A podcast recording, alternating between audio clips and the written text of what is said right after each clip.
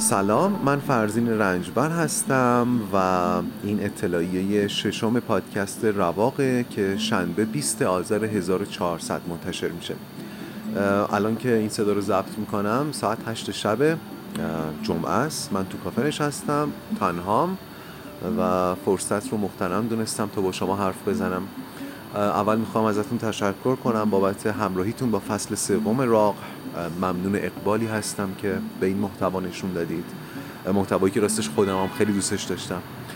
در این پنج اپیزود شعر صدای پای آب رو تا میانه هاش تحلیل کردیم و بخش زیادی از آنچه می‌خواستم بگم منعقد شد. ولی همچنان دقایق و ظرایف دیگری هم از این شعر مونده که در آینده بهش برمیگردیم. نکته این که این پنج اپیزود تا پایان تعهد من به سفارش دهندگان محترم در رواق میمونه و بعد به راق منتقل میشه. چون به اعتبار حضور شما سفارش دهندگان ترجیح میدن اپیزودها رو در رواق منتشر کنن. پس اگر زمانی که این اطلاعیه رو میشنوید اسم اپیزود قبلش جنگ سرد نیست برای شنیدنش به راق مراجعه کنید. ادامه تحلیل شعر هم میمونه برای همون وقت یعنی تقریبا یک ماه دیگه که در راق منتشر خواهد شد. در توضیحات این اطلاعیه لینک خلاصه قرار دادم که حاوی تمام لینک های مرتبط با رواقه.